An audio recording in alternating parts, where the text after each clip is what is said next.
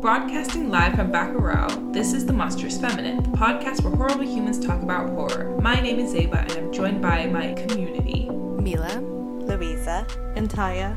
And this episode, we're continuing our horror western theme and talking about the 2019 film Bacurau, directed by Kleber Mendonça Filho and Juliano Dornelles. Before we get into the film, go ahead and follow us on Spotify, YouTube, or Apple Podcasts app. You can find all of our links on our Instagram at the Monstrous Feminine Podcast. This film centers around a close knit community in an impoverished rural settlement, Bacurau, in the fictional region of Serra Verde, which is blighted by political corruption. Strange things begin happening. Horses stampede, two mysterious outsiders ride through on motorcycles, the town loses signal, a drone flies over the streets, and bodies start piling up. It is eventually revealed that Westerns have invaded the region to carry out a game of murder tourism, with every death of a local equating to a point. Yeehaw, y'all are a bunch of cowboys, ain't you? Those two you shot, friends of yours? Friends? Oh, we don't shoot friends in Brazil. We come from a different region. Oh, where are you from? We come from south of Brazil. It's a very rich region with German and Italian colonies. More like you guys. Like us? Yeah. They're not white, are they?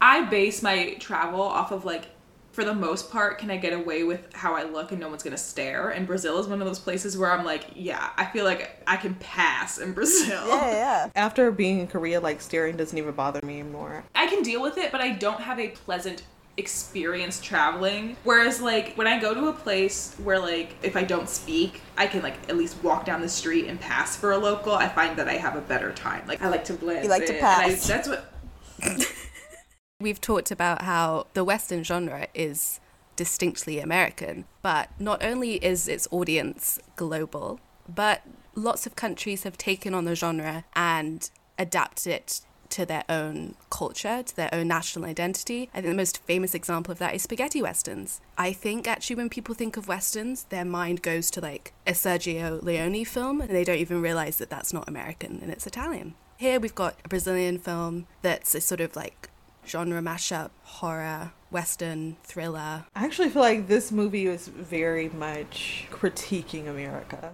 A lot of these films that do adopt the western will critique the western and then within that be critiquing America, especially like if that country like Brazil has also had a history of colonization. There are themes that can like be supplemented into their own history yeah, in the way that you laid out like what makes a western, it's that it's about like conquering a place or a people that you believe to be like rural and untouched. Cowboys versus indians. It's like by all those definitions that we laid out in the last episode like i think this this is a western. I struggled with it when it started but by halfway through i was like oh i understand why this is a western. It took a while though The Monstrous Feminine is on Twitter, so please tweet us. If you do engage with our content, you just might get a shout out, and our next episode is our Witch of the Week. This episode, our Witch of the Week, is Splittins McGee, who tweeted, If you love horror and women, at the Mon Fem Pod is a no brainer. Black heart emoji. Thanks so much, Splittins McGee. Split into me. I hope you get some really good moisturizing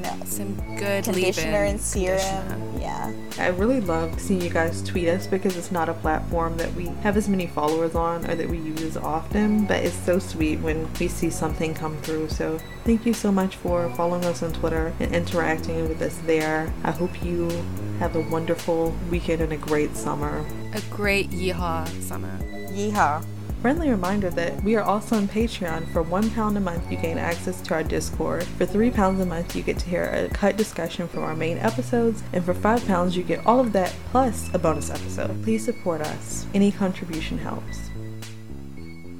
I want to build off what Milava said, which is that this is like an evolution or an appropriation of the Western in like a different country and their own take on it, and it's subversive. I also liked that instead of the typical like outsiders, insiders, but like the outsiders are the racial other. It's very much like switched around here to be like actually it's the locals who are like this interracial kind of population and they're being threatened by like the white people. It's just like a subversion of that. And interestingly, actually, Manohla Dargis for the Times was talking about like this place and how it relates to Brazil's back country. And it's specifically about something called a Quilombo, which is one of the many settlements originally founded by escaped enslaved people. So in Bacurau, the filmmakers have created a vision of a settlement that the Mendonça Filho in an interview with Film Comment called a remix Quilombo. So a black community, a historical place of resistance, but with some white, indigenous, trans, and other inhabitants. It was just kind of an interesting dynamic of like how they're like switching around the typical use of like race in the Western. Race and region, because like I don't know a lot about, you know, the different areas of Brazil, but I do know that they have this like north and south thing that the US has, but like reversed. Like if they say they're from the north or they're from the south, like you immediately understand like who they are, where their family comes from, how they got to Brazil, racially, what their neighborhood probably looked like. In the way that in America we have north, south, east, and west. There was that dynamic at play. I mean, we'll get to it when we you know talk more about the points in the game system but like the racial dynamics of the brazilians who were there who might pass as white to other people did not pass as white to white people would probably not pass as indigenous to the folks in Bacurau either, right? They stood out racially in a way of like if if somebody introduces themselves to me and says, "Oh, I'm Brazilian," you could be any color to me and I believe you, right? Like I wouldn't necessarily like have the the knowledge to do the historical breakdown in the way I would for an American. Like if a black American comes up to me and says I'm American, right? Like I'm listening to their accent, I'm thinking about where they're from, I'm thinking about, you know, like how many generations back have you been here? Are you like me? Are you from an immigrant? I have those interactions with every single person I meet in America because everybody here comes from like traceable ways people get here. And the, I think Brazil has a very similar history. Part of the transatlantic slave trade, they have an indigenous population that's, you know, still very large. And then there's like white people who have been there so long that they believe themselves to be Brazilian, right? In the same way that there are white people who believe themselves to be American. They might as well be indigenous to America in their mind. Like all of that going on, like I wish I knew more. I think I agree with you, Mila. Like, it is a very, very interesting place to be setting a Western because it does feel very American in that way. Obviously, like, the way that it breaks down is different, but like, how every race got there and what their dynamics are like, and then the idea that there would be tourism to that place, you know, that they're rural areas look, might look like our rural areas, but this is set in a modern time, right? When we think of the Wild West and something that where tumbleweeds go through, we're not thinking about modern Montana, even though that's what it still looks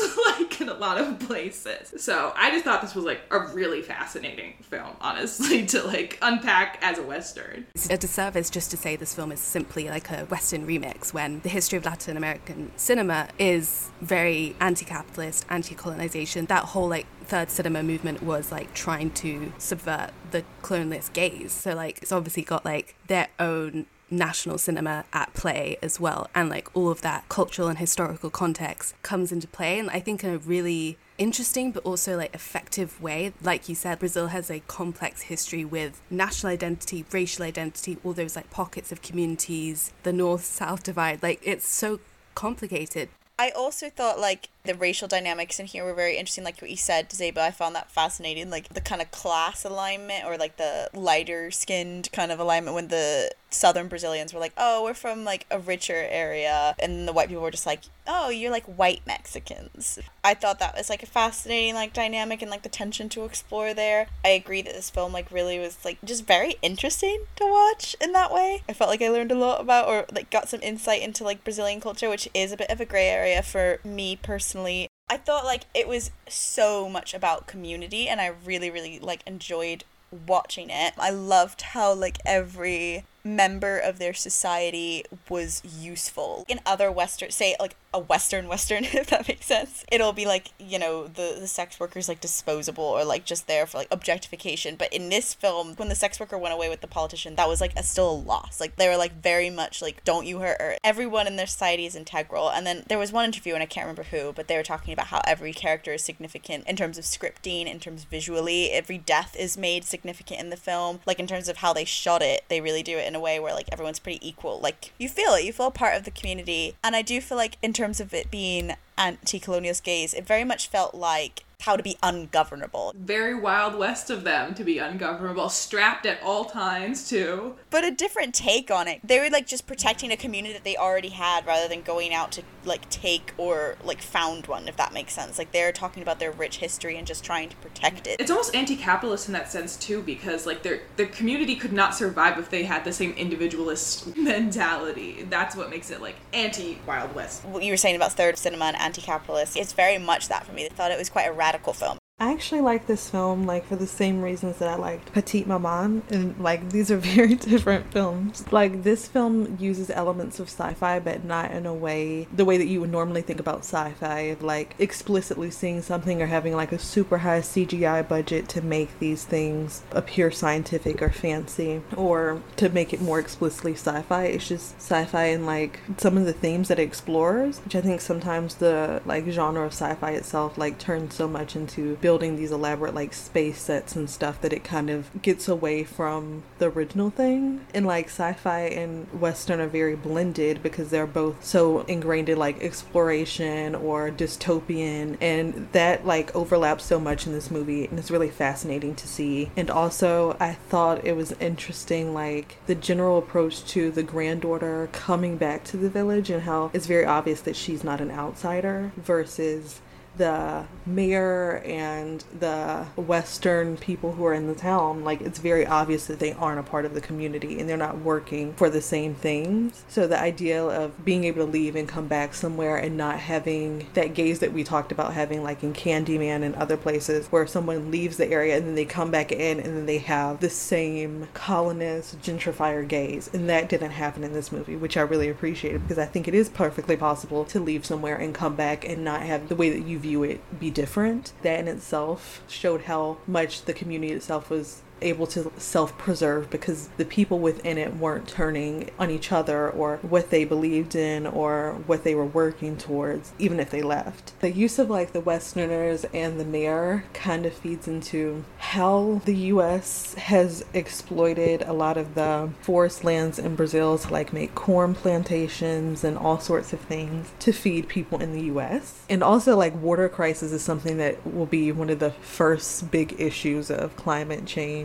So I feel like this film really does cover so many different themes with a very small amount of time, which is very incredible because it's not world building right? Like they also are like not aware of the technology that's being like implemented against them. Like we are confused as they are confused. I think it would have felt overstuffed if everybody knows there's like satellite blockers. Everybody knows how drones work. And we are being fed that information i hate that's my least favorite thing is like when characters are like explaining the world to each other for my benefit. I appreciated that like i'm also supposed to be confused and that's part of the mystery and horror of it. I'm not gonna go super into detail on this because I don't want to honestly step on anyone's toes. I know Brazil recently, around the same time as us, elected a president who was very anti climate change and very similar to Donald Trump. And this film is very recent. So I do feel like the ending where he's like, we're just getting started, is very much referencing how much the West, particularly the US, and often the worst parts bleed into Brazil. Even Peter Bradshaw for The Guardian said that this is chiefly a scream of satirical defiance against new President Bolsonaro, the far right globalizer who made his international statesman debut at Davos this year uh, when this came out, famously promising to make the country more open to foreign trade. This movie's closing credits pointedly note that the production created 800 jobs. I think it's in response to that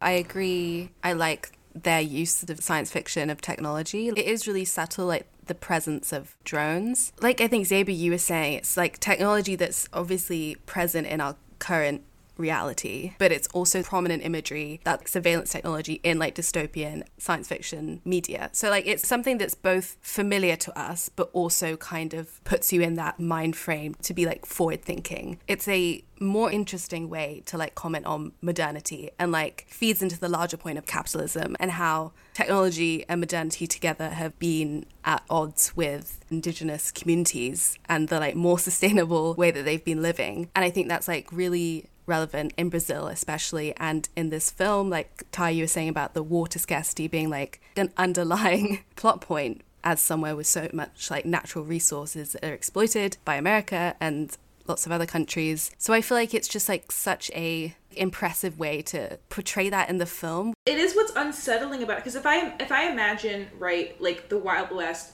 the new technology was the gun right? It was introducing guns to North America, introducing guns to native people. That was the scary, weird new thing. Whereas now we have drone technology, surveillance, right? It's the jarringness of seeing something that feels too modern in a world that feels too rural to have it. I think that was unsettling about it. And I think seeing a gun in a movie to me, that feels old fashioned. And I think like the overlap between sci fi and horror is always like, but what if the invaders had technology beyond our understanding? And they have things that we don't have right? And then later, as we get into westerns, right, the indigenous people also have guns. I could see the parallels, and they felt very, very similar. It struck that balance between it being familiar technology, but being like alienating to that world as we understand it as like the wild west and something that's underdeveloped in quotes it's another like central binary in the western is like progress growth civilization against like actually wanting a more simple community orientated life it's so funny because the whole point of the western was supposed to be like living off the fat of the land, right? You know what I mean? It's meant to be self. It's contradictory at its essence. Yeah, yeah. This felt very Westworldy, like rich people paying to live out a fantasy, and like it's real people, so it's like not Westworldy in that way, where it's like the consequences are more present, and also that the I mean, I never finished Westworld, but like I assume they fight back at some point, but in this, immediately they're gonna fight back if they can, and that is something that we don't see. Like I guess in other westerns where it's like the Indians are coming for us. It's like, no, they're defending themselves, you dumbass. Like, it's always framed in this, like, very weird, like, the Indians killed my daughter, blah, blah, blah. They're savages. They killed women and children, and blah, blah, blah, blah, blah. And it's like, let's, let's not point fingers here. But I love that this is, like, like you were saying, Louisa, like, the insiders are viewing the outsiders rather than the perspective of the outsiders coming to get or disperse or defend themselves from who are actually the insiders. This film, like the presence of the drones to me, kind of feels like I know a lot of social media and everything has just had this desire and nostalgia for simpler times. And the presence of them in this film, I feel like almost is a commentary on the fact that we are so modern that we can never simplify. Even if you don't have Instagram or Facebook or those things and you think you're quite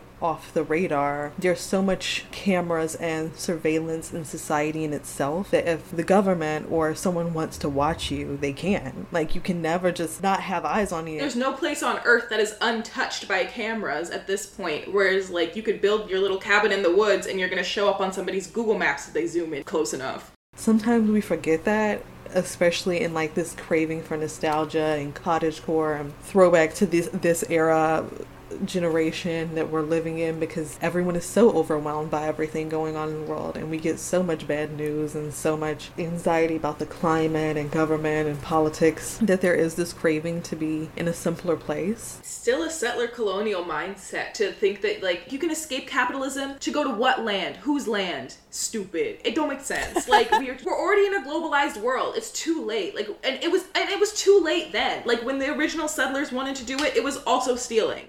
I know that Brazil has like a massive issue with police brutality in the similar way that like the United States is dealing with it. And it is racialized. Like Black Lives Matter was huge in Brazil. It just didn't get as much media coverage. But like as in the Black Lives Matter protests were huge in Brazil and it was just big as a movement. But yeah, and it was just very interesting how they had that scene with the child getting shot and like the dialogue that followed when the Americans were debating. And I know the Americans were not cops, but it just seemed very like reminiscent of like media narratives that we have with figures of authority. They were saying things like, "Oh, it was dark. He could have been like 16. I thought the flashlight was a gun, and kid got nosy. He was potentially armed, and you know that kind of stuff." And obviously, this is supposed to be like a racialized community, like an interracial um, community. I thought that was just very poignant in this film, like a poignant kind of commentary on that. Can we talk about the Nazi conversation? That was bonkers. Following from that, the when he called him a Nazi, yeah, that was. What was your take? Out of line. Yeah, he was like too far. I liked the comedy of the film that was like kind of absurdist in the way that it would obviously be like calling someone a Nazi is way worse than murder tourism. I think it really like added to the point of it. Do you think this is a commentary on how after of World War II, a lot of Nazis fled to South America. Yes, they did. They give a lot of credit to like nationality in this. Well, of course, whiteness, and they talk about whiteness, but that conversation about whiteness with the white Brazilians, where they were like, well, you killed one of your own, you went too far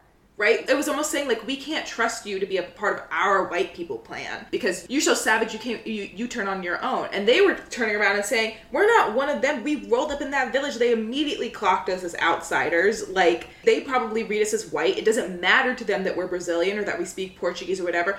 Also, the no subtitles, I realizing people are speaking English, that really jarred me. I'm like, where are they from? Oh, we're speaking English now. That made me feel like I was in a sci fi movie. That's when I was like, they're speaking alien. oh my gosh. Like, here I am, like, trying to get into the Portuguese. I'm not very good with subtitles. I'm a slow reader. Like, I'm, like, I'm in the pace of this, whatever. And then all of a sudden we're in English, and I'm like, oh, fuck. And they put the most annoying American accents as well. They were proper the Americans were like, "Okay, so can we go to the like store? I feel like shooting something." Yeah, so there was like a nationality thing going on, but as far as like the cult of whiteness, they were even exclusive about that. They almost didn't know how to unpack their own whiteness in that moment. Everybody in that room, like it was a deranged conversation to be having, like in the first place.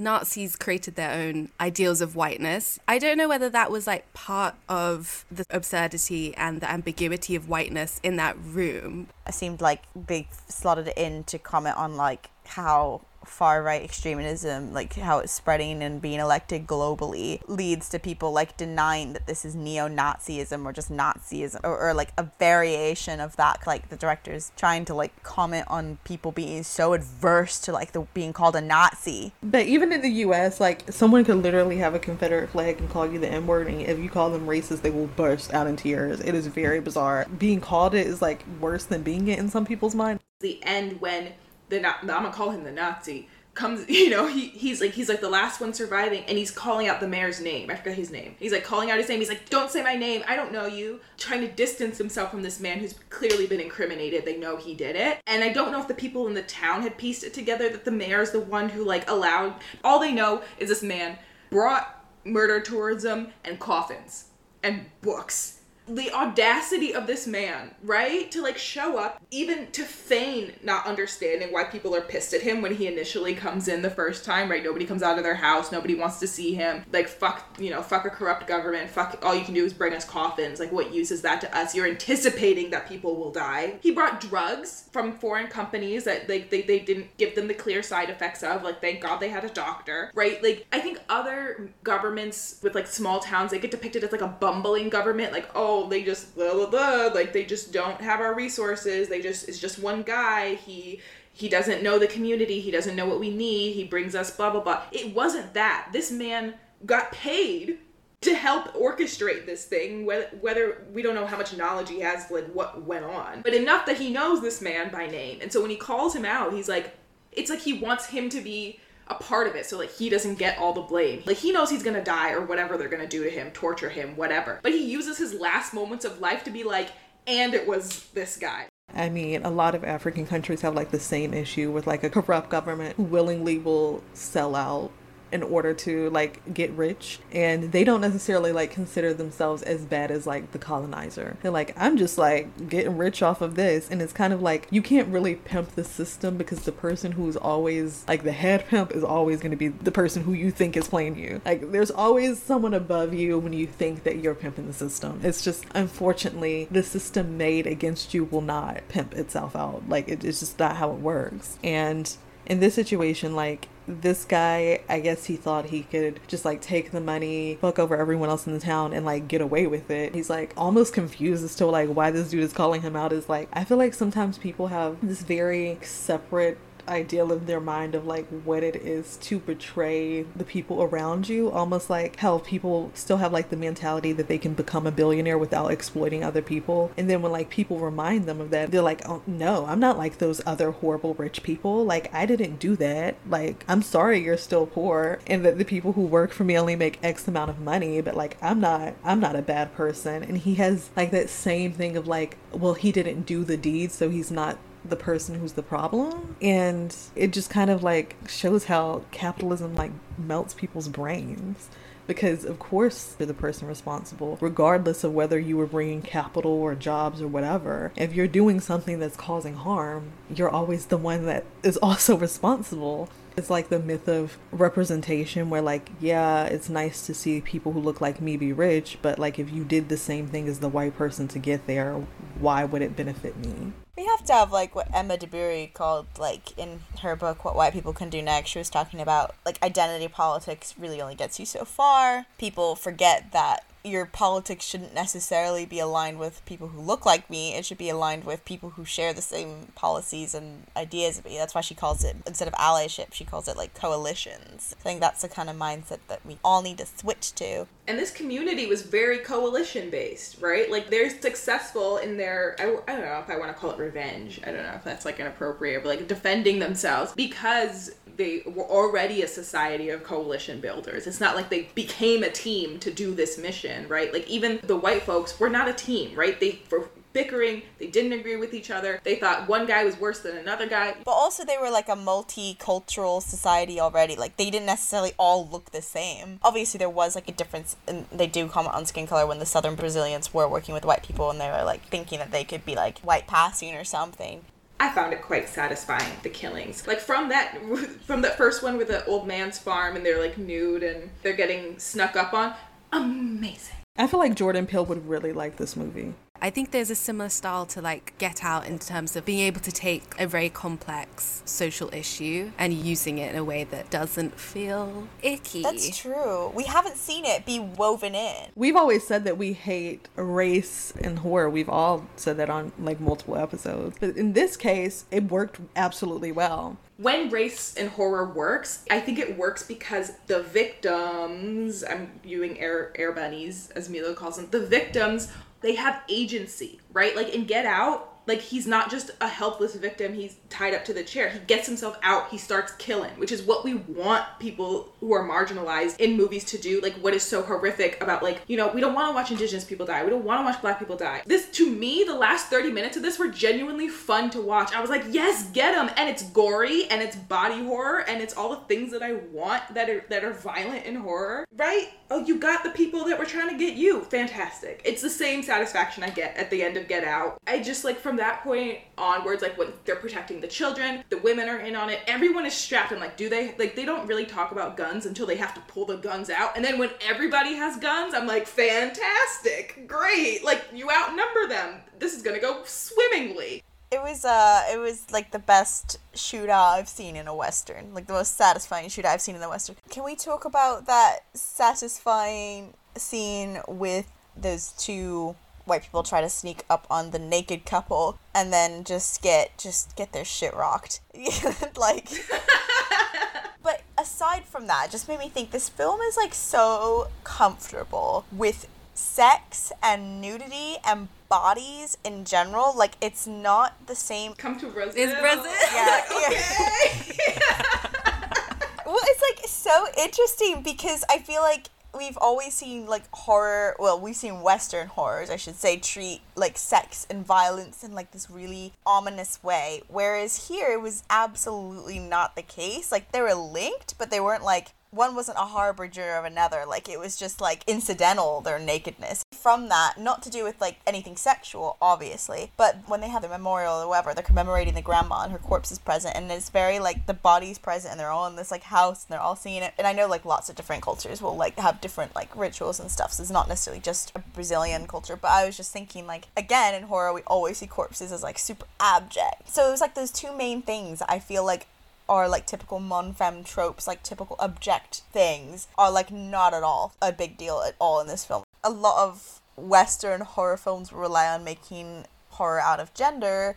Again, this film doesn't do it. They've got a trans character who's not at all the point of a horror, thankfully. She's just a part of the community. She's an integral part of the community, actually. She warns everybody coming in and, like, helps the town prepare for any person, like, coming with her partner. I assumed that was her boyfriend or something. like I think westerns also have this trope of like protect the women and children and then it's like what if you are neither a woman nor a child that's one but also two of like everybody was capable of defending themselves I guess apart from the children but like the children were just taking the advice of the adults and like that felt really good to see.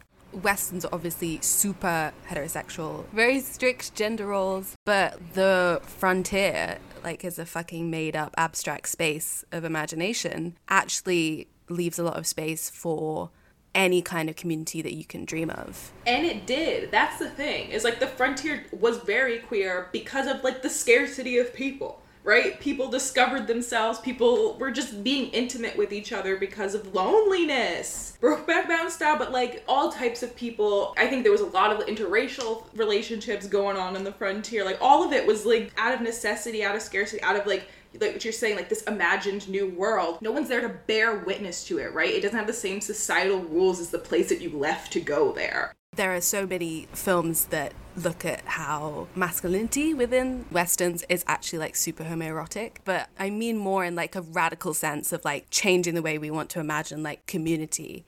Queering things. It's a descriptor, not an aspiration, right? Like it'd be cool if all places operated in this way.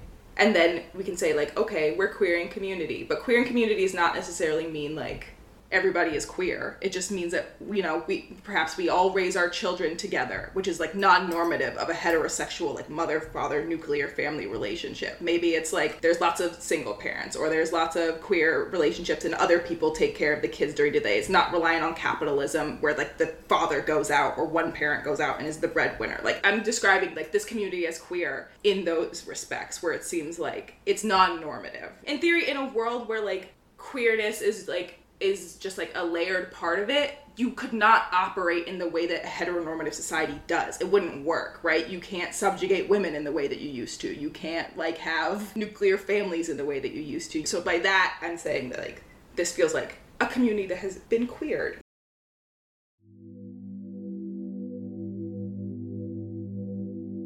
Thank you for listening to The Monstrous Feminine. Be sure to follow us on Instagram, SoundCloud, and Spotify at The Monstrous Feminine Podcast and on Twitter at The MonFemPod. Subscribe to our YouTube channel, rate and review us on Apple Podcasts and Spotify, and follow us on TikTok at The Monstrous Feminine Pod for podcast clips and more fun. Brooms up, witches out.